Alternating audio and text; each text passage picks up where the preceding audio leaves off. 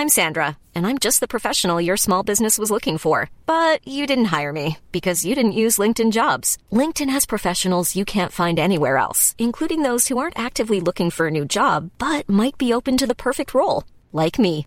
In a given month, over 70% of LinkedIn users don't visit other leading job sites. So if you're not looking on LinkedIn, you'll miss out on great candidates like Sandra. Start hiring professionals like a professional. Post your free job on linkedin.com/people today.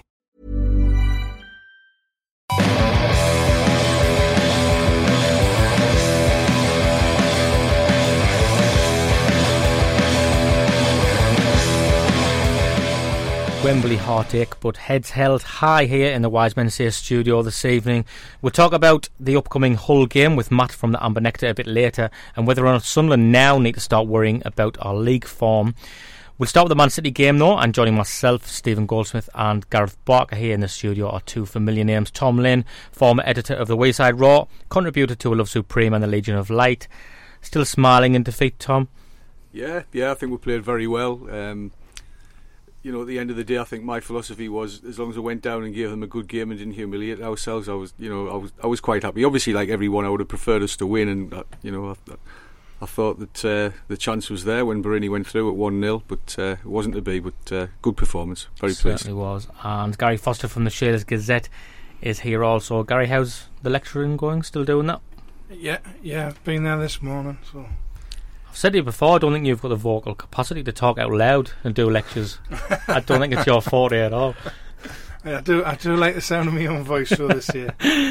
Right. Uh, it was tempting to start with some audio and stuff from, from the game, you know, a little montage or something, but we didn't want to go down the route, the narrative of being plucky losers, because let's be honest, we, we were more than that. Um, and I think starting Gareth at half time, the match had fo- followed the narrative of what we've seen at the stadium like the, the last four seasons, beat them consecutively 1 0, obviously, mm-hmm. and we, we, we, we were replicating that really, smothered their attacks, stopped Toure from dictating play, and we looked good on the counter attack. And I think at half time was the first time throughout this cup competition I actually thought we were going to win this. I didn't. Did you not? no, no, I was. I did for the first time. I'd had a few pints, mind. I didn't want to get carried away. I was um, trying to keep my head and just you know Try and try remain not- negative. Yeah, try not. Well, not negative, but I just didn't want to get my hopes up. You know, uh, because of how good Man City could be if they if they did turn it on or produce the quality that they can, which happened. So, but there's no disgrace in the you know the way they played. Like you, you talked about the last four performances where we beat them one 0 at home. We were just talking before how that was probably better. That performance would be better than all all four of those. So it's just one of those things where they were undone by two moments of brilliance. Thinking about those consecutive 1 0 wins, Tom, at the Stadium of Light, I mean, we were just saying before the mics come on now that the only thing that stopped Man City from getting any, anything out of those games was the fact that none of their world class individuals pulled something out of the bag on the day. And of course, that happened against us twice on Sunday. That was a difference, wasn't it? Yeah, I think um, you, you know a, a couple of those one 0 wins. Um, probably the, the the first two. I think the one where Darren Bent scored the penalty in the last sort of minutes and, and what have you. Um, you know, we, it, a lot of it were, backs to the wall to an extent, but I thought this season we played quite well against them. We had long periods in the game where we dominated, and I think Poyet's game plan um, on, Sunday was, was spot on because al- although they won three one, which suggests a sort of comfortable scoreline, I think it uh, it was actually you know a, a lot closer. I think Stephen Fletcher he'll, he'll have nightmares about that sort of miscontrol near the end because that could have put us back in. Obviously, they went straight up the other end and scored. But I, I thought it was a very good all-round performance, and I thought, although you know we talk about their world-class players, I thought that, that on the day, um, for the time he was on the pitch, Cattermole was the best player on the pitch. I think. he- I would anybody disagree with that? No, No. did, did you start to believe? Did you start to believe Gary? Very brief there, very frank there. um, it, it, it's a bit difficult. I was I was in the press box, so I was trying to be as professional as possible, which is unlike me, but I was actually being as professional as possible. And the amount of journalists who, who know who I follow and who I support, who came up to me at half time and sort of like punching the air and tapping me on the shoulder, and I'm just uh, staring straight forward, trying not to get carried away. It was unbelievable. But no, I totally agree with Tom. I thought Cattermole was immense. Was, has he sort of answered his critics in the best possible way. He almost uses as a platform to showcase his ability because anybody from outside of Sunderland probably thought we were a little bit deluded in our defence with him. The way we've constantly said, you know, this lad can play football. He isn't just what you say on Match of the Day. So it was good that he could do that on the big stage, wasn't it? Yeah, but I think he's got to prove it to people outside. I think he's got to prove it to himself. I think he's got to prove it to to some Sunderland fans. Um, the trouble Lee's got is when the game's not going our way, he sometimes tries to do a little bit too much and, and either loses the ball or puts that tackle in that he really shouldn't. Um, if he can play like he did on, you know, if he can play like he did on Sunday and cut the rest of it out, then, you know, I can't say Bridcut get him back in if, if he plays like that every week. Well, it's interesting that Tom, isn't it? Because Cattermole's now played twice since Liam Bridcut came. Two man of the matches. We couldn't have asked for a better response from him, could we? No, I, I think Cattermole in some ways is probably in last chance saloon as far as his Sunderland career goes. I think you know his last indiscretion. I think Poyet's probably had him to one side and said, "Look, we all know you're a decent footballer, but you, you, we just can't afford to like go into games never knowing whether you're going to stay on the pitch or whether you're going to get booked and, and, and spend." Sort of, I remember the Arsenal game last season. He got booked after about three or four minutes, so he's spending 85 minutes where part of his effectiveness is gone. Um, and I think Cattermole you know, he'll be looking around at people when, when we signed Bridcut. Uh, people just automatically assumed he would, he would come into the side, which obviously he did at Newcastle and he played very well. But if that's, you know, if it's going to be one or the other for that role, um, then I think Cattermole should have the shirt at the moment. But I also especially th- when you're looking for experience in a relegation battle as well, and he's been there, done that. Yeah, absolutely. But I also think there's there's, there's still scope for him to, to play in front of Bridcut. Bridcut could still play in that role in front of the back four and Cattermole would still be, you know, in the middle of your midfield, and that would give you two sort of pretty mm. hard players, as they used to call them in the old days. You know, t- two sort of like people who can get the foot on the ball and don't take any nonsense off who they're playing against, and don't have a lot of respect, like healthy respect for for opponents. Um, I, I, think we need Cattermole, you know, for the rest of the season to, to come up with the same sort of standards as he played on Sunday, and if he does. It'll be a massive difference. Mm, well, I'm going to pick your brains about that later when we get to the Hull game. Gareth, at the live pod, um, I did the fact Poyet might have a specific system to play. Now I probably worded that badly, and everybody sort of started mocking me and saying, "Of course he's going to have something set up." I think what I was driving at was we were trying to predict the team, second guess the team. We thought was going to be Larsson or Colback.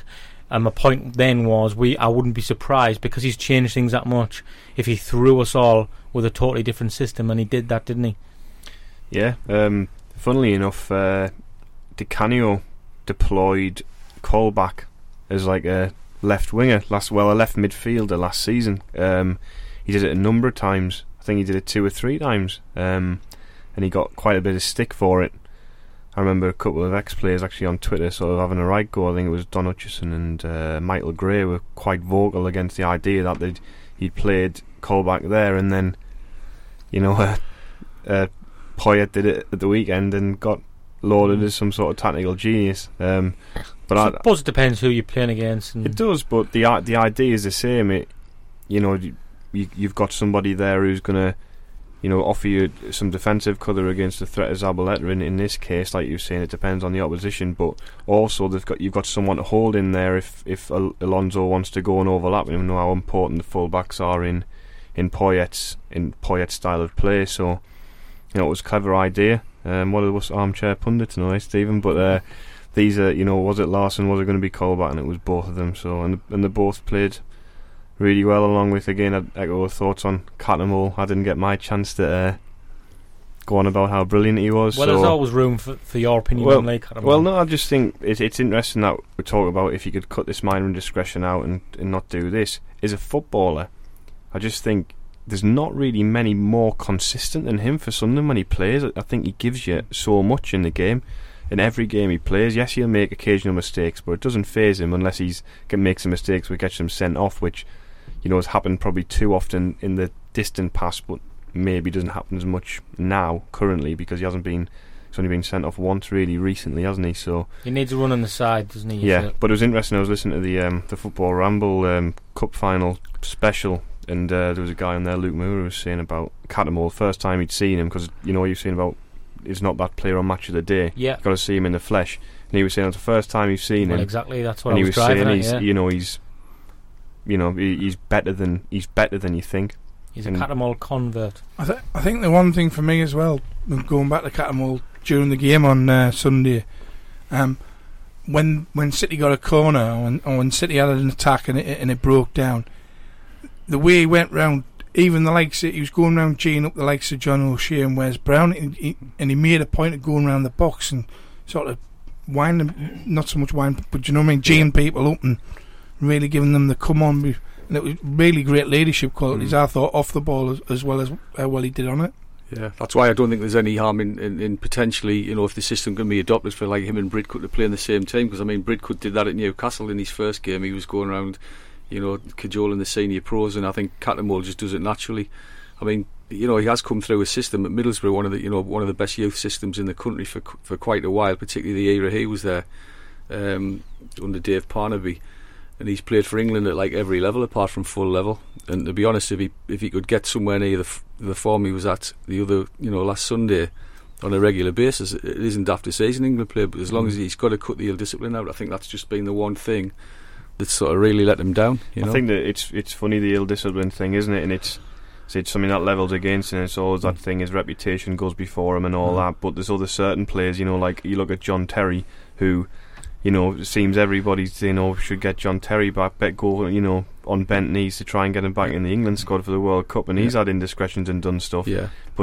I'm not. I'm. Most You of his were off the pitch. I know, but but Yeah. still, it's a you know. I- It's I a think- delicate scenario with Cattermole, I think, as well, because uh, you know a lot of the time the crowd are almost sort of, uh, you know, they, they want him to, to be this aggressive footballer that you Sort know. of enforcer, same, but you, you like, you- yeah. you- but you, you just need him just to hold back from the, you know, the, the, the bits where he sort of runs forty yards to get involved Mm. with something. I think he does it frustration. It's a bit like kids in the schoolyard when you're younger. You, you, you- you're playing a, a game where everybody chases the ball, and if somebody's taking the Mickey, then somebody will come out of nowhere and hammer him. and Cattermole's a bit like that at pro level. But I thought, you know, there's keep going back. Last Sunday was the best I'd seen him play for Sunderland. He was magnificent. But you talk about, like you were saying about, you know, he's he's not going to get an England squad. I mean, that's that's not going to happen. But when you look at defensive midfielders in the Premier League, English defensive midfielders, I, you know, there's you're struggling. I think uh, really, I, I don't think there's many better or worse than Cattermole. Well, hopefully Sunday was the start of him start stake, uh, shake that stigma off, perhaps. But I think it was telling that there wasn't a midfielder who, who I mean, there wasn't anybody in the side who, who had a bad game, I would say. But uh, especially the midfielders were great, weren't they? Colback and Larsson. Yeah, but just disciplined, you know. Um, like like you were saying, like Cattermole was cajole on the back four, and they just did everything they needed to do, and, and more. Key was very good. Um, and it's funny because you've heard Key. Some people saying Key should have been man of the match. Some people saying Colback should have been man of the Yeah. match. Cattermole should have been. Borini should That's have it, been. yeah. Says it all, doesn't it? Yeah. But Tom, um, I mean, you and me have, have both been sort of big critics of Seb Larsson in the past. But I think one thing that's fair to say is that these are the kind of games he does tend to excel in because it's he, st- he seems to struggle when we uh, when you know when we rely on him to maybe dictate play from the midfield. That's what we've questioned he can do before. It was never really. You know, a, doubt in my mind that he that he would play well in a game where he has to do that dirty stuff off the ball because he's always been all right at that, hasn't he? Yeah, I mean, he's like we said before, he's he's got pedigree. He's got you know best part of eighty caps for Sweden, who were a decent international side, and you know, he, he started his career in, in this country at Arsenal. I just think he lacks consistency at times. I think, ironically, some of his best games over the last couple of years have, have been in games against Man City and against Newcastle. Um, and sometimes, to me, he appears as he's one of these players who needs to be dropped and then brought back. But the, the problem is, you need more than one or two good games in succession. Colback can be a little bit like that as well, you know. I mean, I, I think he struggled against Hull the other week, although had someone sent off, and then against Arsenal, he was almost non existent. So you're thinking, you know, there's almost a case if he's going to make changes for the Capital Cup final against Man City that he maybe should have been one of the ones left out. Um, but you know, Poyet played him. Key as well was another one who'd struggled the last couple of games, and they all they all came in and all all did it did a job. I think this is something else we've touched on before as well. The difference between like good footballers and obviously every anybody who plays at Premiership level is good. It's daft to see otherwise. You know they've they've- they've been spotted through the years and sort of deemed to be good enough. But I think uh, they need to be able to do it on a week in week out basis within reason. You know that that's why the likes of you know all the, the great players of the last few years, midfield players, are, you know. Colback gets compared to Scholes quite a bit. Scholes used to be an 8 out of 10 player every week, and sometimes he was 9 and 10. Um, I think Colback, once he gets a bit of consistency to his game, you know, he'll, he'll give us something as well. Talking about players getting consistency in the game, and we're talking about players getting a, a run in the side. Fabio Borini, Gary, has been getting better and better and better and better. Now, we've all thought for a while he might get his chance to play up front down the middle. We didn't think that Poyet would possibly try at Wembley, but he did, and he looks a lot better there, doesn't he? He does, and I'm, it's not not very often I get the chance to say this, so I'm going to do it. I told you so, because uh, in, our, in our Wembley pullout before before the game, uh, my column was all about how Borini should lead the line and how he should start front. It's not very often I get one right, but I was going to say last, ta- last time you and you were slagging off Adam Johnson, and then he went on a, a yeah. remarkable run, run of form, like, didn't he? Like I said, it's not often I get one right. But he he was a danger, Gareth, wasn't he? Um, I mean, I know, I know that the ball from Johnson for his goal was a little bit hopeful, but it was it was knocked into space, and th- those are the kinds of goals you see Michael mm. Owen score regularly. Yeah, um, that that's you know you make it you made it into a chance, didn't he? By you know give, making the the centre halves life difficult. Um, I mean, Borini down the middle wasn't something I was massively against, but my major concern was: are you going to take something away from that wide position? Is movement. Mm-hmm. Um, but obviously, obviously not in on, on at the weekend, and he played second afternoon through the middle against Arsenal, got his chance there. So I mean, he's worked hard for his chance. He deserved it, and he got it on the big occasion. We said in the live pod about Fields or Borini's play for the big occasion. Scored against Newcastle twice. Uh, Manchester United. Um, he scored against uh, Chelsea in in the cup run. So yeah, and he he showed again. I mean, talking about the two City goals, which were you know world class strikes. I thought the first one was a world class finish. I mean, it looked like I was quite low down. I was in the lower ball um, at the other corner, obviously. Mm. And when he scored, it just looked like he got through one on one. He slotted it in the corner, and then when you saw it in the replay at half time, it was like, mm, it's fantastic. What a finish yeah. that is! Because he only had he had to bend it round. I mean, you don't see many players go through and finish with the outside the foot. They usually go with the instep. Mm and he, you know, what a goal that was. I, I mean, when was the last time you had a centre forward who you would you would think would get on the end of a, a hopeful ball like that and do something? It was. Con- it? it was been a while, hasn't it? Was it was just a confident, you know, confident goal. It was. He got in, you know, made the chance, and then when he, you know, didn't uh, need any invitation, did he? And what a what a finish. Um, it's just a, it's just a shame the second one was against Kompany because. I think if it had been Demichelis, he would have given up. He should have run. The, he should have run the line. Of the, I went to the toilet. he should have run the line of the ball. I think uh, that he took it yeah. down the inside, and he should have maybe run the line of the got his body in front of the ball. Yeah, but um, block co- Kompany off. To be fair to Kompany, he never never gave up. And no, he didn't. T- timed the tackle perfectly. I think if it had been Demichelis, he would have either mm. given up or would have gotten a penalty. He was offside as well, Borini. Yeah, he was. Yeah so people they'd stop people more. I wouldn't have minded if we'd gone two up and people no, no. well he was offside. never mind, we'll take it. Yeah. Is there any criticism labelled at any of the players anywhere? Possibly, possibly more long range shots because the keeper didn't look comfortable. A couple he had to deal with. Yeah, I think overall in the game that, that is maybe one criticism that we didn't we didn't sort of get a lot of shots on target. Um, we we competed well, and I thought in the first half in particular we did look the better team. You know, in, in everything we did. But uh, I think at some stage uh, we need, uh, you know, players to be sort of winning with more goals. It's something that's held us back all season. I think that's been the, the you know the Altidore argument. Even when he played well recently against Stoke and Newcastle, the bottom line is he isn't scoring goals, and there comes a point where the manager's got to make a decision. Obviously, after the Arsenal game where he didn't, you know, he didn't score a goal and didn't play very well. I think he's he's come up with a different system, but now we can't just rely on Borini. You know, we need a few other players to be to be winning with a few goals. I mean, Stephen Fletcher just unfortunately looks a pale shadow of himself at the moment. I don't know what's the matter with him. Um, the, the, obviously the other person who you, you, may think might come into the plans is um, Scocco. Uh, I thought he looked reasonable in patches in his in his debut, and he's got decent pedigree. Uh, and I've, I've just got this thing. I think I said a few weeks ago of them maybe being our you know, on a lesser level, our sort of Suarez and Sturridge, you know, quick, quick mobile players mm-hmm. who can play in tandem with each other across the across the back line.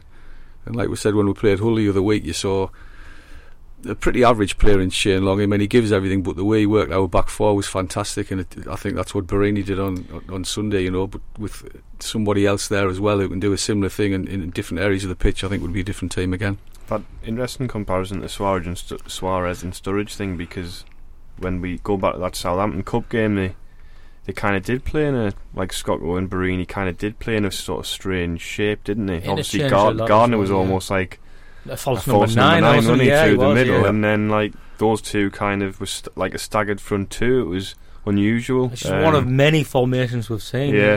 It's just it's a frustrating thing we can't pull away from where we are on the table because we've never seen a manager with so much adaptability, really, have Yeah. we? Yeah. No. I, I, I'm, I'm with with Tom again. We need, or Sun- Sunderland need, you know, need to find a 10, 12 goaler. And I know the top teams you want a 20 goal man, but the situation Sunderland at the minute need a 10, 12 goaler.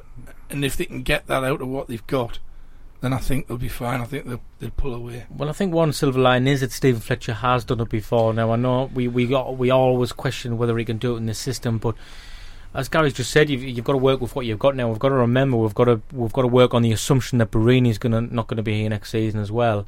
So even more so, you feel he's got to you know whether he cashes in on Altidore is another thing, but you feel like he's got to work with Stephen Fletcher, don't you? definitely. But like you know, he's had the problem with Fletcher. I think is just I, I don't know what else is going on. Like Tom says, not totally sure, but he's obviously not fit. He's out of form. He's been out. He's been unfit and out of form for a year. And I thought, you know, I can understand. He brought him on because he's thinking, well, he's a goal getter. But like, is he a goal in the last year? Is he a goal getter? Not, not really. He's got two or three. Um, I don't know. Um, I might have given Scott Wogo, you know, just thought like because you've Yeah. seen the kind of goals he's scored, and he looks like the kind of player who might just Yeah. have a, you know hit one from 25 yards Yeah. sweetly and you know and, and score. You just don't know, and he might have given you. That's you felt as though in that game, the way we were playing. Maybe at that stage we might have needed something special to get you back into it. And I don't think Fletcher's the kind of person player who's going to pull you on out of the bag. Yeah. I think Scott as well. He's one of those players, low, low centre of gravity, a bit like Kevin Phillips, um, who can like attack defenders with a ball and big, tall defenders. Um, like their two central defenders on Sunday, you know, probably wouldn't have enjoyed playing against them. Mm. And I I think another thing as well is, rightly or wrongly, we, we tend to tend to go a little bit more aerial when Fletcher's on the pitch, and I don't think he's that kind No. of target man. Yet for some reason, the lads who are on the pitch tend to not completely long ball, but you know what I mean. They, they, they, they tend to put more high balls in than they would have done. instinctively almost. Yeah. It's weird Yeah. because you It's still like hear- the, the easy the easy option almost. But you isn't it? still hear people like around you in the ground saying like, "Oh, Fletcher's, you know, we need a target man. Fletcher's a target man." It's like, well, is he? Like, I'm, I don't. He's never been he's like never a, been. up front on his own target man. He come, like- you know, he scores a lot of headed goals because he's good at getting the space in the box and attacking the ball when it comes in. Well, you're not going to deliver the ball into the box like he wants. I think Like, if you think of target man, you're talking about people like Drogba. You know that Yeah. that's that's that's an archetypal target man who's good on the floor as well. But like you know, most teams in the Premiership these days they, they're not playing with an archetypal No. target man. No. They're playing with a lone striker um, who can who can play on the Mm. floor if you know if they are any good in the air or whatever. that- It's fair enough. But I, I agree with it. You know with what everybody's saying really that when Fletcher or Altidore plays, it does alter our system because psychologically, I think when some players are under pressure, they just feel right. I'm going to just lump it up there. And I mean, I mean that could just be teething problems still because Poyet's relatively new, Mhm. but f- certainly evident at the moment, isn't it? Yeah, I I think you- the thing is as well, what Altidore, I mean, the guy's confidence is shot and that at the moment. Yeah. But the one, one or two times where he's had a, like a telling impact on a game, it's been on the floor, and it's been sort of out away from you know the touches and that where he's flicked it on and Mm. stuff like that. It hasn't been pumped No. up top, and I know circumstances dictated slightly on Sunday, and we were running out of time, so maybe get the ball up there a bit quicker. But I think if we played it on the deck, which is what we do all the time, and used Altidore that way, we might have getting a bit more out of them than what we're getting. yeah, in tight areas, especially that's where he's probably best. Mhm. But it's like you say, Tom, it's a desperation sometimes, and maybe that's where they might have stumbled across something more with Borini through the middle, is because his natural instinct, as a he's a centre forward, Mhm. um, his natural instinct is to run, run the Yeah. run the line when. So when like the goal's a perfect example of that. Johnson's hit an area, and he's ran the space, and maybe maybe that's a better outlet. Someone who want, is willing to run into the channels and into the corners to, to, to receive long balls rather than someone who's going to have it fired into his chest and head Yeah. with nobody around him. Often, to be fair. And, and and to be fair, the players the players are looking up with the ball at the feet. Best will in the world. They're not gonna they're not gonna pump or they shouldn't Mm. pump a high ball over the top for Borini to chase. Whereas they might see Fletcher Mm. and Altidore and think, oh, I'll stick it on his head. He'll get this. Whereas Borini, like you say, you got to hit the channels. Yeah. he's not going to win an aerial battle. He want, he did he does compete though, doesn't Yeah. he? Which which is sometimes has been some of my criticism of Fletcher because sometimes I feel as though that Fletcher doesn't really want to get want to get involved with the centre halves. I just think sometimes Mhm. if you're playing up front your own, you've got to make the life a bit difficult. Like I remember when he when he played did against Man City and he was up against Demichelis and Yeah. he didn't didn't make life difficult for him. I mean, Mm. That's what we said about Shane look Long at the other hair, week. you know. like Shane Long the other week, I keep using him as example, but he, he did he, he sort of like worked so well, and even if he's not playing well, he's one of those players who, who's nuisance value. You know, Mhm. he'll always give the the rest of the team something to to sort of play for. Mm. I mean, Fletcher, I think, would be an ideal fit for Hull. I think he'd be the perfect player for Hull. I mean, the amount of balls that Elmohamady puts over, Yeah. and I think if you put Long and you, and if you had Long and Fletcher up front, like you're saying, Mm. I think Fletcher would score a lot of goals at Hull. But I just don't think he's going to score a lot of goals at Sunderland in this No. system. It used to be the normal way, didn't it, for centre forward to test a centre half early in the game by turning and just running at them. Yeah. And then if they lost the ball, that's fine. You, you, you're testing Mm. early. You're testing Mm. the centre half early, but things are a lot more cautious now, Mm. aren't they? It seems to be. We You don't see it a lot. we don't Certainly not from Fletcher. You're not going to get that. We're not a t- team who's going to play with because we play slow build up as well. We're not going to be getting in behind one on ones very often. I don't think, like against Premier League teams anyway. we you don't do, it's really all, it's all about the timing of the runs, isn't it? Because Yeah. we've said a lot about Borini, and again, he's head and shoulders above the other centre forwards. An example that comes into my head was the league game at home to Southampton when Johnson put the ball in and Fletcher beat the uh, Borini beat the offside trap. Yeah, Mhm. Almost like well, can you remember Kilbane's pass to Phillips against Newcastle, the equaliser that time, the two two. yeah. Similar that in a way, and Borini again. He's the best at that as well, isn't he? He's gam- well, a gambler, isn't he? It's it's strange, but I think it's a weird thing to say because we scored and it was a great move. But I think if Borini hadn't made that run, I think I think Poyet would have been on Johnson's back for hitting that ball because we don't hit them Mm. speculative balls. It's all about keeping possession, keeping possession, keeping possession, keeping possession. There's a jink. of a go. There's there's a little. You little need to take a little bit of a chance, don't Having, you? having Risk said that though, if, if you look at the one, the home game, it was all in a way it was almost identical the way it happened. It was Brown who knocked it, Mhm. and Bardsley sort of shrugged off Milner, didn't he? And then Yeah. he got in and stuck it in. It was It's a good point. similar, point. Similar. So Mm. maybe that's something that Maybe the it was look, a the look tactic Yeah, to do yeah, against maybe, Man yeah. City. Hit the ball down the channel. Get just get it in, work it across. But that's the thing with with Poyet and the.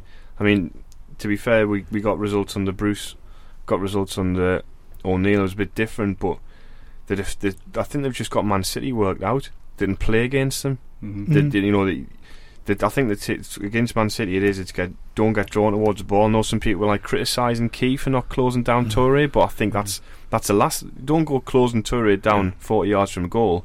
You want to make it them make it difficult for them to play on the edge of your box because they're looking to slip it in behind and whatnot. So Yeah. Yeah, I think it's like it, it, you know we've got this this thing how we've, we've played so well recently against the likes of Chelsea twice, League and Cup, um, Man United beat Everton away, etc., etc. Yet you know got beat off Villa at home in an absolutely awful game. The Norwich nil nil draw was an awful game. Um, we got beat off Hull. I know you know we had the sending off, but we still didn't play very well. Um, we still had ten men on the pitch, and sometimes ten men. There's not like a lot of difference. So I think it, it, it is something in not not with all of them, but with a few of them. I think there's something in their heads that they know when they play the best sides. I'm going to really have to get my finger out here, or we're going to get you know get tanked, sort of thing. I think. Hopefully, the, th- the overwhelming threat of relegation bring, brings that out them in some of these important games. Okay, right, we're going to move on now. We're going to come back. We're going to talk about the Hull game spe- specifically. We're going to speak to Matt from the Amber Nectar.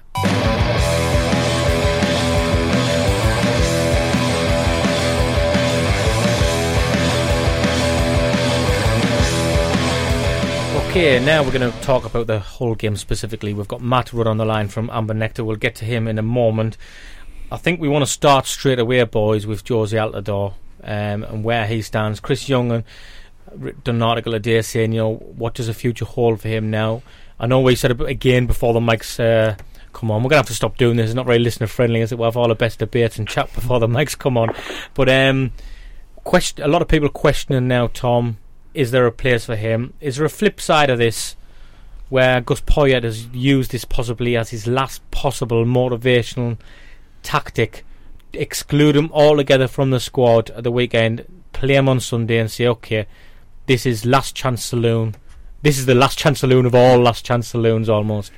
Yeah, I think that's possibly what has happened. Um, but conversely, it's a, it's a dangerous game to play because if he has to ask Altidore to come back in and do a job, um, you, you, don't know what's going through the player's head. I think all it does. And any player who's got anything yeah. about them should use this as motivation. Oh, ab- ab- absolutely, um, but you, you, just don't know his mindset at the moment because you know the, all the stuff that goes on around footballers these days, sort of message boards and phone ins. He, he, he, won't be. Uh, you know, he won't be deaf to what's being said about him, and whether his confidence is still there to, to, to do a job for Sunderland, I, I, I don't really know. I mean, there has been the odd game where he's he sort of gives everything and he can be quite effective as a as a target man. But the bottom line is he just doesn't sc- hasn't scored goals and doesn't look like he'll score goals. And I, th- I honestly think no matter what happens, he will definitely leave Sunderland in the close season. I would, yeah, I, I think that's looking probable. Gary, where are we? I think there's difference of opinion in this room about Aladon Sunday because I think he'll start on Sunday.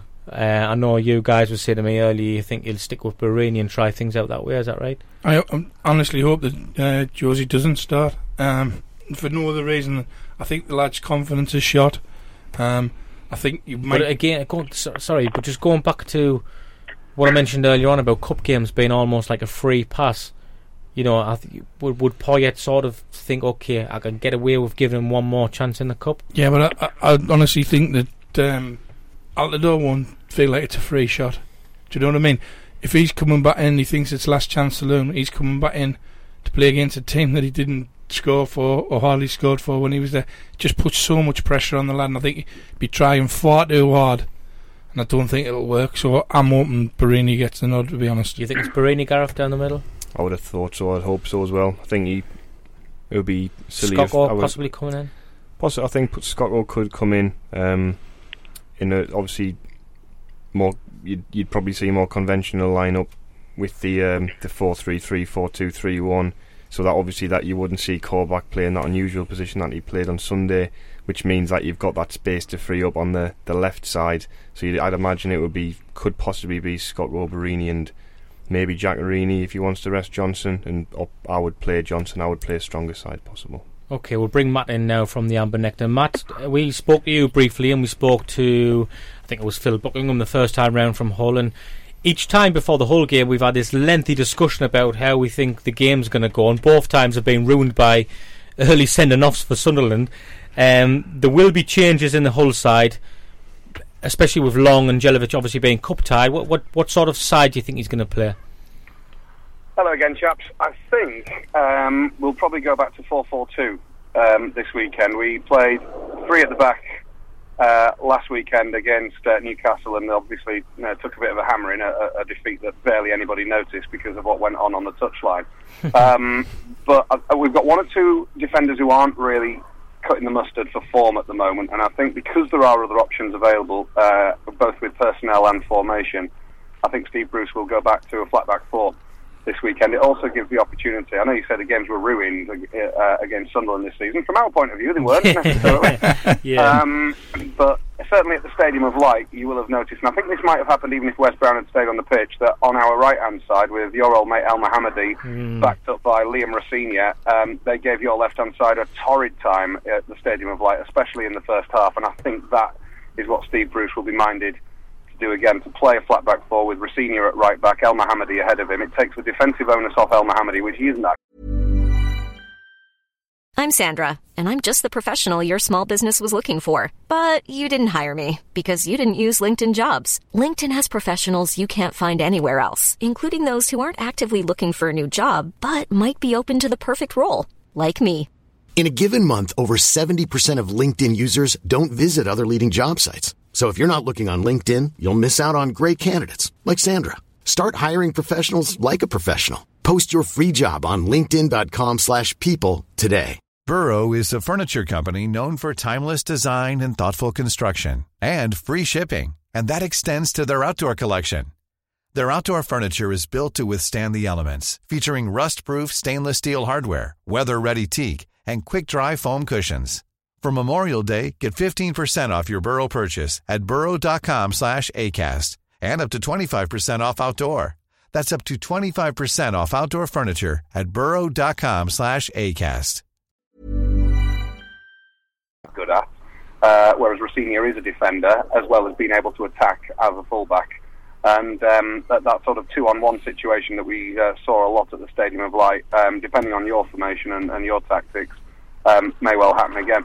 As for the strikers, it'll be Sonny Aluko and Yannick Sagbo probably up front, um, with Matty Fryatt as the backup uh, on the bench. It could be Aluko and Fryatt. Fryatt scored a couple in the FA Cup this season. We like him very much, even though he's probably not a Premier League striker, but Bruce seems to like his attitude and the fact that, unlike Jozy Altidore, he can actually find the back of the net um, when required.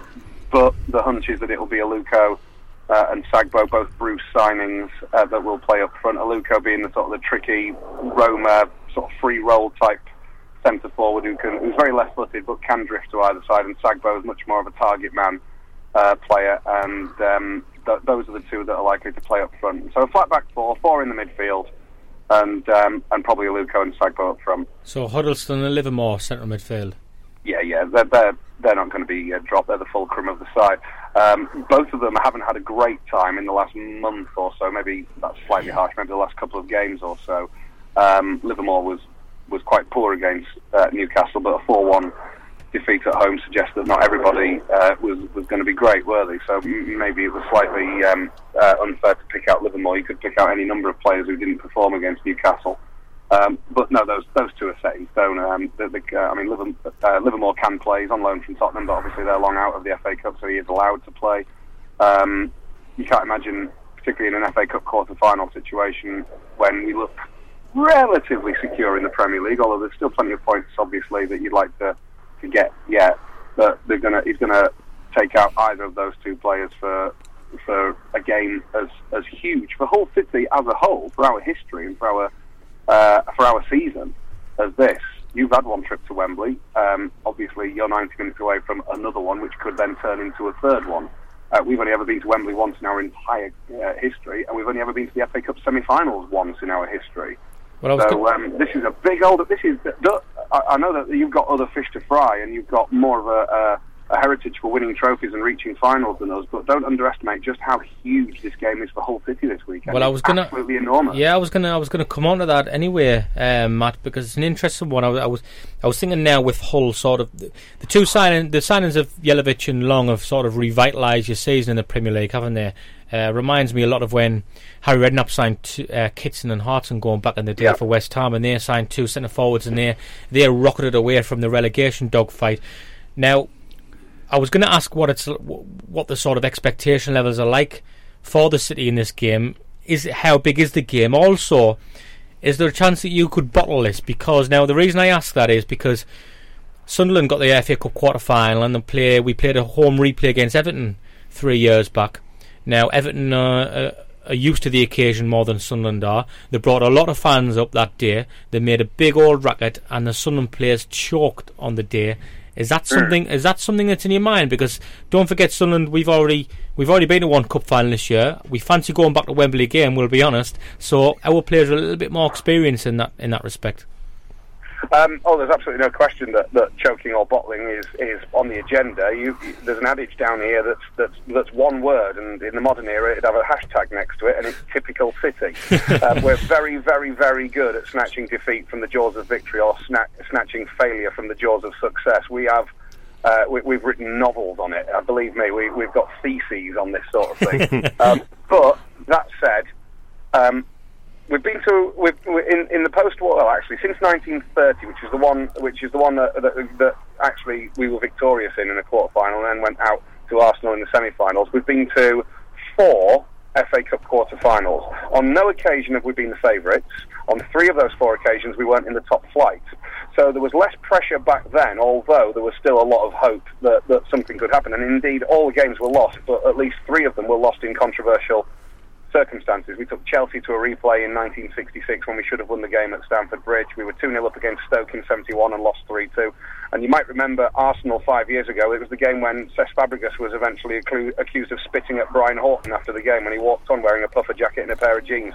and a lot of people are still very, very bitter about that night because we were 15 minutes from from an FA Cup semi-final. So we've got a lot of history of of of of, um, of not quite achieving in this competition and in these games. But on all of those occasions, we were expected not to win. We're expected to win this. We're at home. We're higher than Sunderland in the table. We've beaten them twice already this season. Sunderland might have a Wembley hangover after being beaten last week. By the time the game comes round, because it's on Sunday, Sunderland could be as, as bad as joint bottom of the Premier League, and you're going to have a fixture backlog after this weekend. Everything. All right, all right. on paper- yeah, look, no, you see the point I'm making, though? Yeah. Everything on paper points to Hull City success. But because we're Hull City and we don't do success, you can might as well screw the paper up and chuck it in the nearest bin. Um, I, I, you know, I think we should be able to win it this weekend, despite the absence of Long and Jelavic.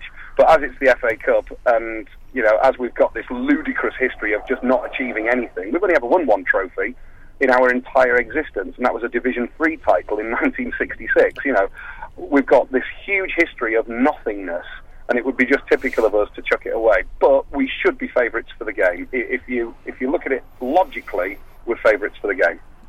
Matt, uh, it's Tom speaking. Is it right that uh, you've struggled to sell all your tickets for this game? Uh, I honestly don't know the answer to that, Tom. I, I got mine quite quickly. Yeah. Um, I know that um, the the North Stand allocation that you've got has been sold out, and quite right too. You're going to bring a huge number on Sunday. I can't wait for that. Um, always enjoy listening to the Mackems away from home. Um, I honestly don't know the answer to that, mate. It may well be true, but you know, there's still three three days to go. Um, the season ticket holders, the majority of them will certainly have bought up their rights, so it's just a question of, of who else decides to go. The game's on the television. A lot we have because we're a new Premier League club. We have a lot of new, as in NU, new fans who have the same attitude to the FA Cup that a lot of people in football now have, which is, you know, what the hell's that for? Let's not bother.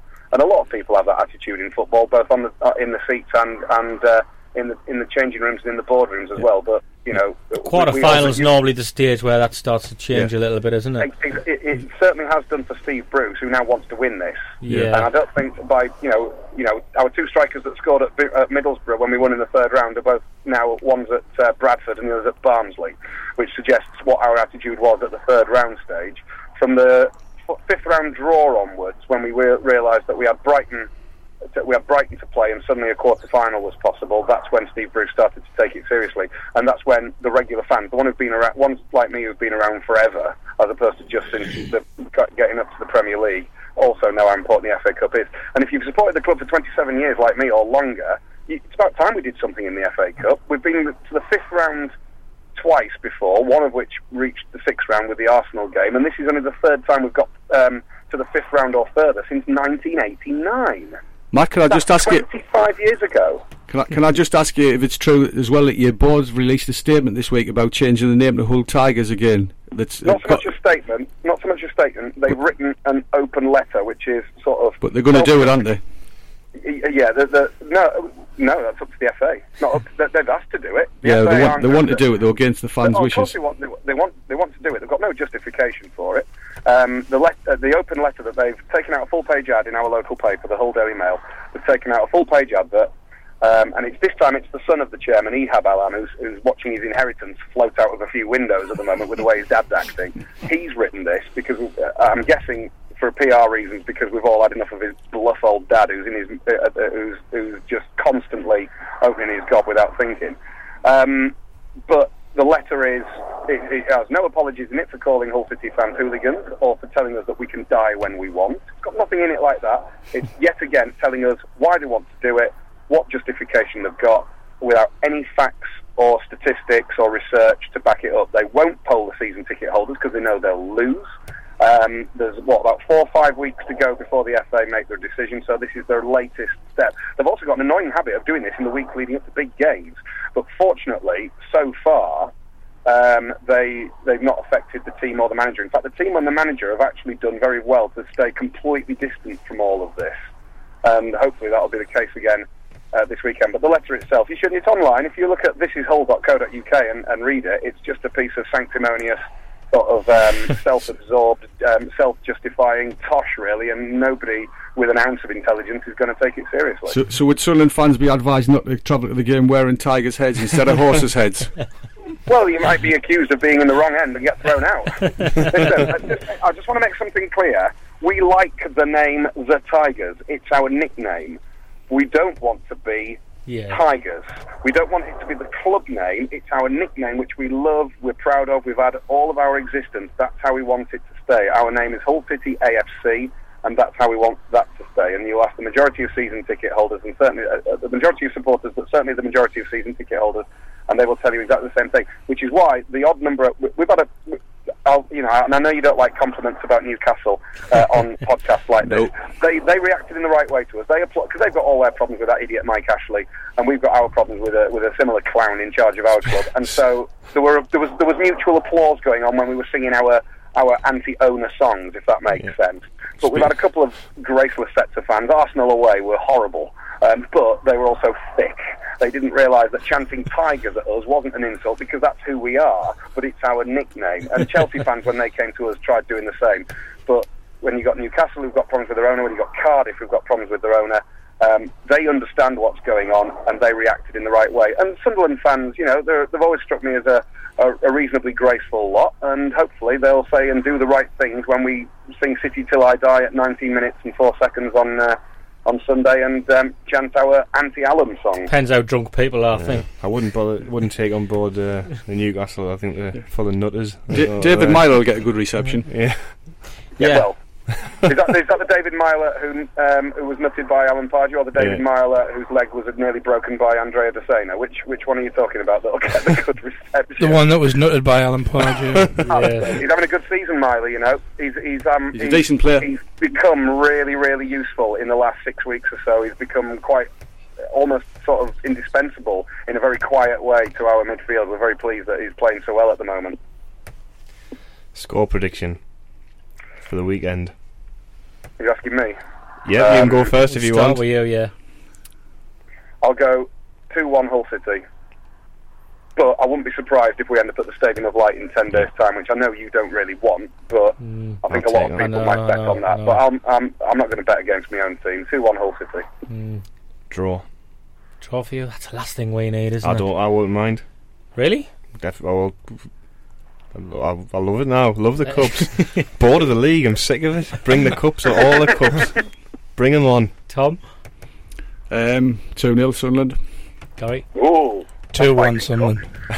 I, Are any, of you, are, are any of you going to lay a bet on which Sunderland player is going to get sent off first? no, that won't happen the third time. Look, I'm going to go two one to Sunderland as well. I just, I just feel like I, I was saying to you guys earlier that I think, I think the the team being being at Wembley and playing so well and getting let down at the final hurdle. It's to, it's an ideal dream scenario to have the have it that your very next game you can get back there with a win. He might make some changes, but I think the players again who missed out in the final are likely to really use that as extra mo- motivation. Also, I can see how excited Matt is by it, and just the way things work in football. When you're a football fan and you're that excited and that happy Well- about something, it falls flat in your face. It just does. Yeah, so that's no, given that's that's given me Thank you. I was- that's given me extra belief now that we're going to go and do it. I think. We've only ever been to Wembley once before. It was for a playoff final in 2008. And if you think I'm excited now, you should have seen me on the 24th of May 2008, and we won that day. Um, and uh, you know that was my birthday, so every uh, every birthday is, is a reminder of that great occasion that we had at Wembley. Um, and I, I, I should add as well that, of course, looking at who's left in the FA Cup, the winners of this quarter final have got a big opportunity, depending on the draw, not only to obviously go to Wembley and be in a semi-final, but actually end up in the final. Because obviously, I, I mean, Manchester City, I think, won't make the same mistake against Wigan for a second year in a row. But I think Everton can go to Arsenal and win. And then, of course, there's the winners of Sheffield United and is it Charlton in the other um, Yeah. Yeah. quarter-final. One, one, one good win on Sunday and one favourable draw, and you're looking at an FA Cup final. And for us, we've never had one. For you, you've not had one for uh, 22 years, isn't it? So, you know, it, it's it's. Mm. No, we had a big semi-final occasion. about about It- f- uh, what year was it? 2004. 2004. Ten years since we had a FA Cup semi-final. Uh, but I'm thinking about the final. Oh, the because final, of yeah, where, 22, because of the yeah. teams that. The t- because of the teams that are left, somebody who wins a quarter final is going to get either Sheffield United or Charlton in the semis. aren't they? Hopefully. Probably, yeah. But last time we said the same about Millwall and we lost.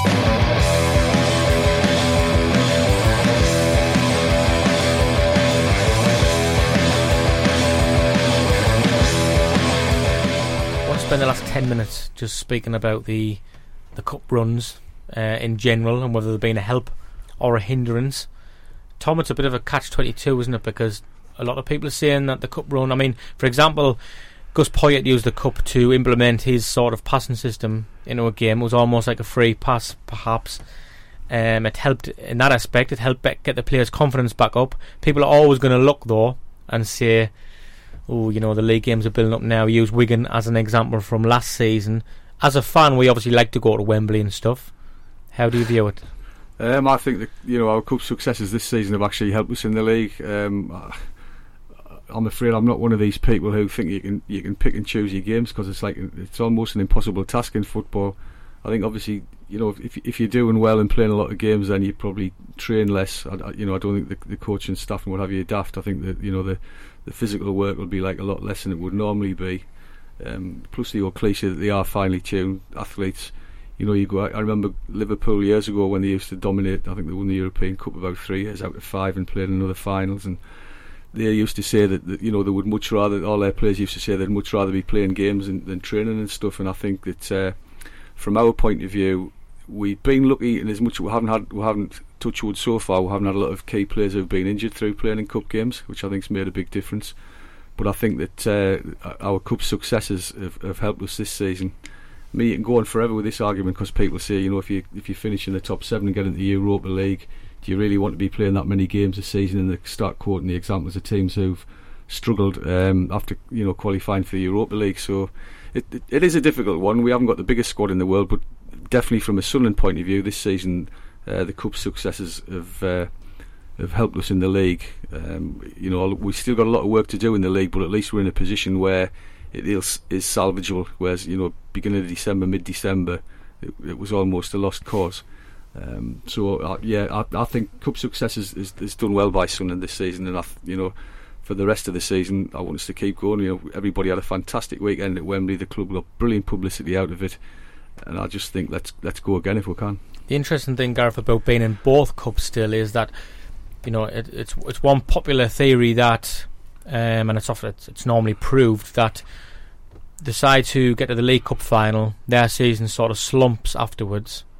Now, the fact that you're in the FA Cup, that sort of gives the players extra incentive, doesn't it? They've been to Wembley once, sampled it, especially the players who weren't involved. Now fancy a bit of that. There's Only one game from that again. It's not often clubs, certainly mid-table or near the bottom, have that little carrot, is it?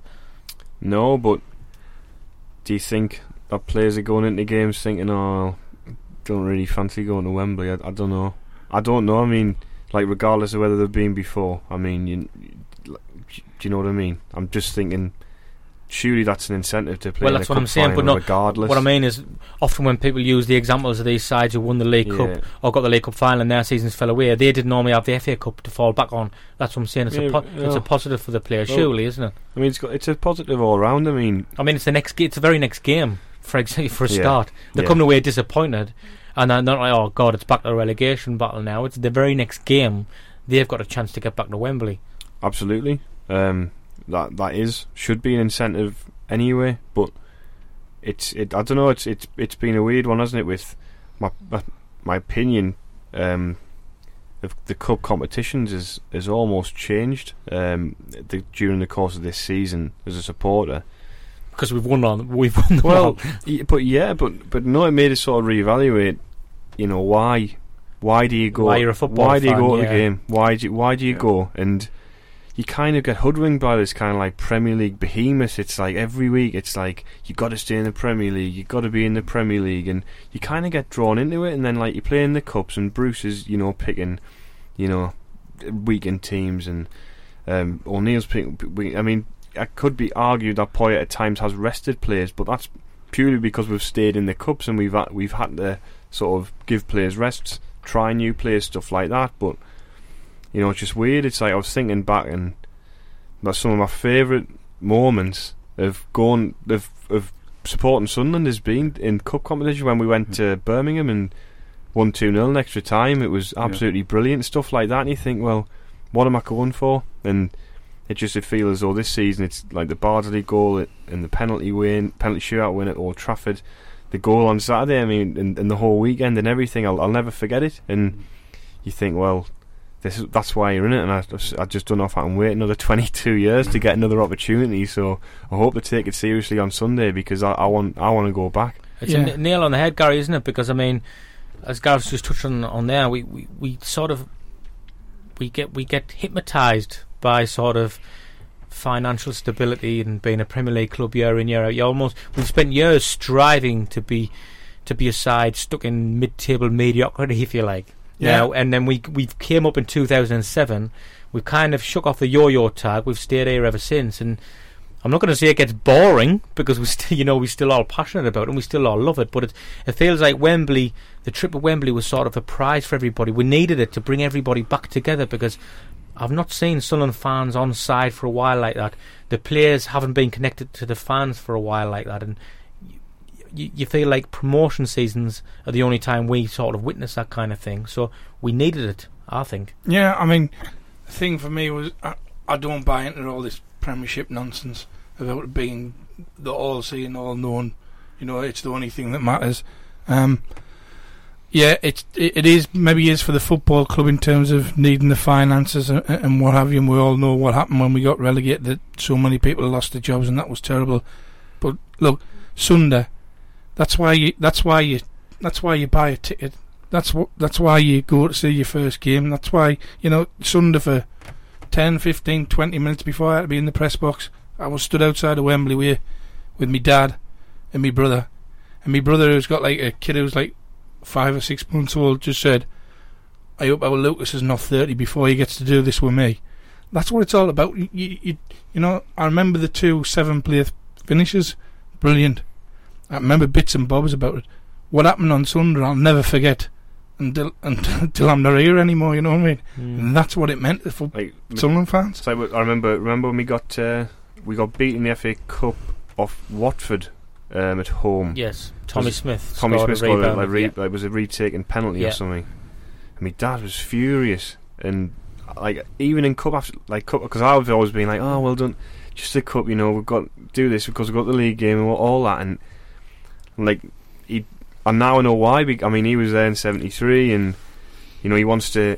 He want. He was. He always said, "Well, I'll never. Well, I'll never. He'll never. Even if they did it, he'll never be like that again." That's what he always says, Mm. and always like, "Well, they'll not win another in my lifetime and stuff." And he always wants us to do well in the cups because he probably, you know, he wants to relive that that I moment. Think it, I think it helps clubs. It, it reinvigorates clubs. I mean, that's a good example you've just quoted. And I mean, a couple of years ago, I remember we played Notts County at home under Steve Bruce, and it Mm. was absolutely pathetic. And they're the sort of games where fans go out to the ground. You know, the, there's the hardcore, the daft ones like us who will stay, you know, no matter what. But they're the type of games that hack the, the the ones who want to be convinced that there's something worth going to see, hacks them off. You know, and like you say, you, a mate of mine, one of his best expressions ever is you can't buy your memories. And like Gary's touched on there, it affected everybody. You know, you walked at Wembley Way, there was like little kids, five year old walking up. There was people who, you know, theoretically shouldn't have been there. You know, probably ni- best part of ninety year old. Whole whole families, generations of families, and they're the things you remember for the rest of your life. I'm not saying it has to be the expense of, of the Premiership, But um, I, you know, touching on before, I, I just think cup cup success can just help everything to do with a football club. And from the players' point of view, hopefully some of those players who may be thinking of moving on during the close season, you know, you've got some decent players who are only on loan, the likes of Alonso and, and, and Borini. If, if we can stay in the Premiership and they've had a couple of experiences of, of going to Wembley, you know, something that like most a lot of players don't do once in their lifetime. I think there's a, a lot to be said for it.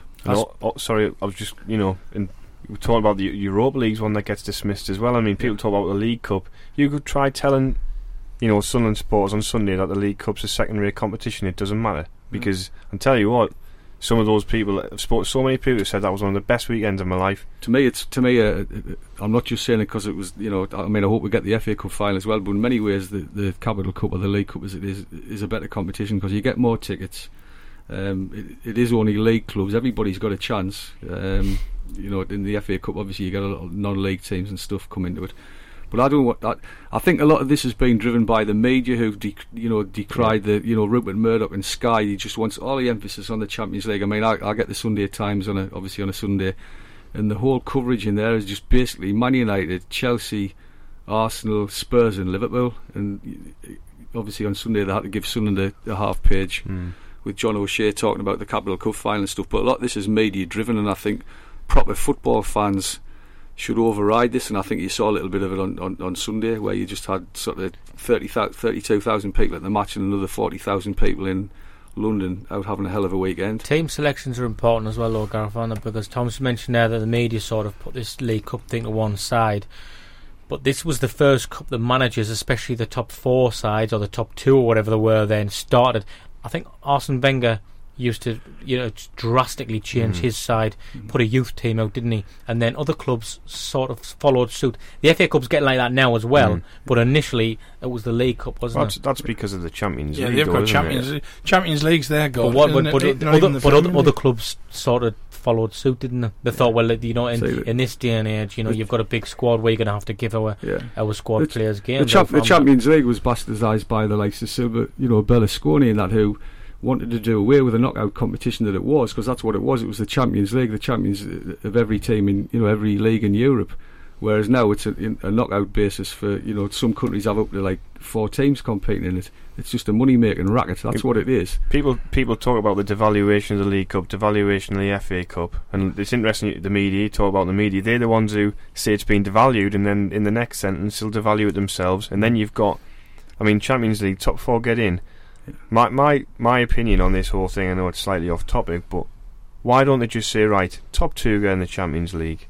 Third gets in the Europa League, and the Mhm. cup winners get in the Europa Mhm. League, and that's all you get. Mhm. So there's the race for fourth doesn't matter. Cup, and winner, then Cup Winners' Cup competition had a lot better Yeah, ring about it it, did, than the it did. Europa League. And why don't they just why don't they do that and pe- redist- re put the finances from the because people will buy it if the top teams are in it. It doesn't Mm. matter what the competition is called or what it is. It'll still be competitive, so Mm, people will watch it. So top two go into the Champions League, third place goes into the into the UEFA Cup, Europa League, whatever you Yeah. want to call it. Two cup winners go in, and then people who are thinking, well, I'm not going to, I might not finish th- fourth this season or third. I'm going to have to field stronger teams in the League Cup and the FA Cup to get the money that's going to be available in the European competition Mm-hmm. because it's going to be more it's going to be more enticing to be in those than nothing at all. Yeah. And I- I completely agree, even though it's my industry, I completely agree about the, the media doing their part to devalue it. But look, you just have to walk around London on Saturday night, you just have to walk around Wembley on Sunday, Mm. Exactly. and tell me that doesn't matter. You know- Exactly. And and also, I mean, going back to Europa League, I keep saying I know people, you know, Pardew moaned about it, and you know, it's funny that Swansea probably had their worst run of form when they were in the gap between the the the Europe where the Europa League gap where there Mm. was no games. So the Thursday Sunday thing. I mean, you play Wednesday Saturday. You've got a better squad if you're in the Champions League, whatever. Probably, whatever. Yeah. You play Thursday Sunday. I tell you what, I'd take finishing fifteenth and getting to the Europa League quarter final Yeah. and playing. I don't know who might you know Zenit St Petersburg. Yeah. Uh, you know, one of the Milan sides are not doing as well. Play Inter Milan. Inter Milan Yeah. at the Stadium Light in the quarterfinals Europa League, you get beat. I tell you what, that you'd remember if you competed like we did at the weekend, you'd Yeah. remember it, and Yeah. people will get the opportunity to go out there and see a game, Yeah. and, I and they'll, and they'll never forget it. We've had two European ties in the club's history. I think Yeah. um, I think me and Tom's probably about the same sort of like age group. That we remember '85, mm, we remember '90, both probably there, mm, and we Yeah. never turned up. The thing about Sundays, we actually turned, up. turned We you, we deserve. You, Yeah. you couldn't have said if they come away one 0 or two 0 winners on Sunday. yeah. There's not a person in that stadium or a person who watched that game couldn't see it wasn't deserved. Absolutely. And, and and the other twice, you know, the fans turned up, the players didn't. Unfortunately, Sunday everybody turned up, and, and that's what made it special. Yeah. And, and, and whatever they say in the papers, whatever Man United or Chelsea or the Champions League fellas or whoever feel about, you know, the Capital One Cup, you just go there on Sunday and just tell me it didn't Yeah. matter. You've, you've just got to like listen to what your mates are telling you. You've got to go onto the message boards and see. I mean, I know a lot of hardcore lads who were pretty unemotional as well, who said that's the best Sunderland weekend of their lives. Yeah. You know, and that's I've heard that- lots of that's, people saying that. That's like lads in the twenties and, and, and guys in their early sixties and stuff. You know, it's like it was a fantastic weekend for for a lot of reasons. But one of the main ones, as Gary's touched on, is the fact that the team played well. Mm. They actually turned up. Football fans aren't stupid. You know, we realise that they're probably the richest club in the world, Man City, and they, you know it was a couple of moments of quality. They changed it, but we honestly could have won that game. I think something that sums it all up is when you speak to Middlesbrough fans and they tell you what one of their favourite seasons was supporting Middlesbrough Yeah. and they go back to the 96-97 season Yeah. where they got to the two cup finals and they got relegated that season. Uh-huh. But I think because they, are connected with those players, Juninho's, Ravanelli's, they think back to that fondly. Now. They got relegated that season, but that just sums up the logic of a football fan. Yeah, the doesn't other, it? the, I think it's, the, That's- it's similar to Poyet's side. The, the, the team had an identity on the pitch, like you say, Emerson, Juninho, Ravanelli. They got conceded a lot of goals, but they scored a lot of goals. They went and played at Old Trafford and give them a game and stuff. And Mm. those Borough fans will. I mean, you used to cover Borough, Borough didn't you, Yeah, I, did- I covered Borough for three years. Um, but the thing, thing is, Sunderland fans, you know, I think by and large, you support Sunderland because that's where you're born, or, or you're born in and around there. Your dad support them, or whatever. And when you when you get your first red and white top, and your dad puts it on you, and you go out in the back lane, you don't dream of being seventh in the Premier No. League. You don't dream about being Yeah. fifth. You dream about winning the FA Cup. You dream about winning the, you know, getting into your. Uh, Yeah. you know? Yeah. You, you don't buy a ticket to go and watch and to say, oh, we're in the Premier League next year. You go there to watch your team, to support your team, and hope they're going to win something. And Yeah. we had a chance on Sunday. We we almost did it. yeah. It's good for, good with the kids as well because the kids are you know they're influenced by what they see on telly and what they what they hear in the you know in the classrooms and stuff. Sunderland were at Wembley. They were in a major Yeah. final. You know they were all going out buying the kit.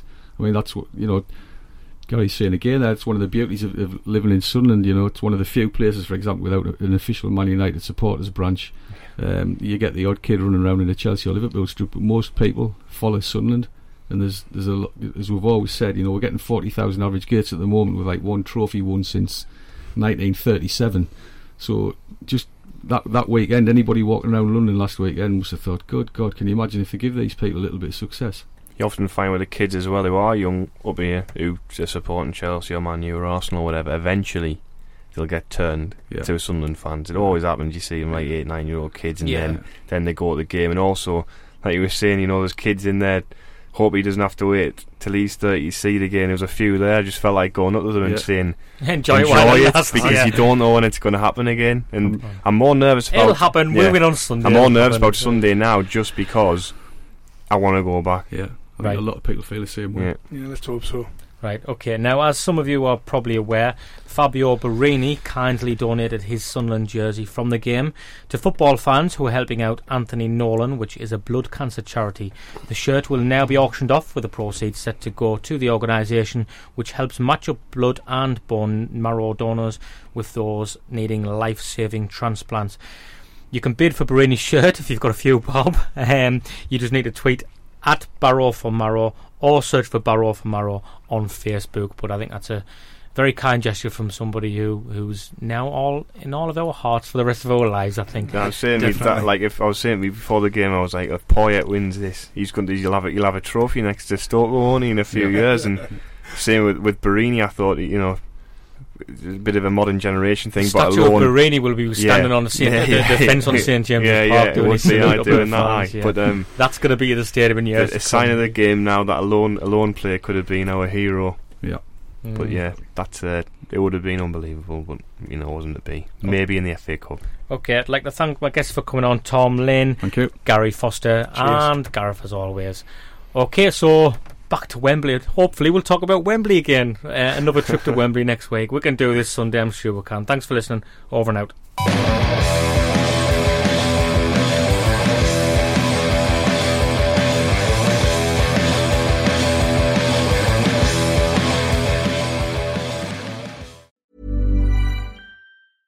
Mom deserves the best, and there's no better place to shop for Mother's Day than Whole Foods Market. They're your destination for unbeatable savings, from premium gifts to show-stopping flowers and irresistible desserts. Start by saving 33% with Prime on all body care and candles. Then get a 15-stem bunch of tulips for just $9.99 each with Prime. Round out Mom's menu with festive rosé, irresistible berry chantilly cake, and more special treats. Come celebrate Mother's Day at Whole Foods Market.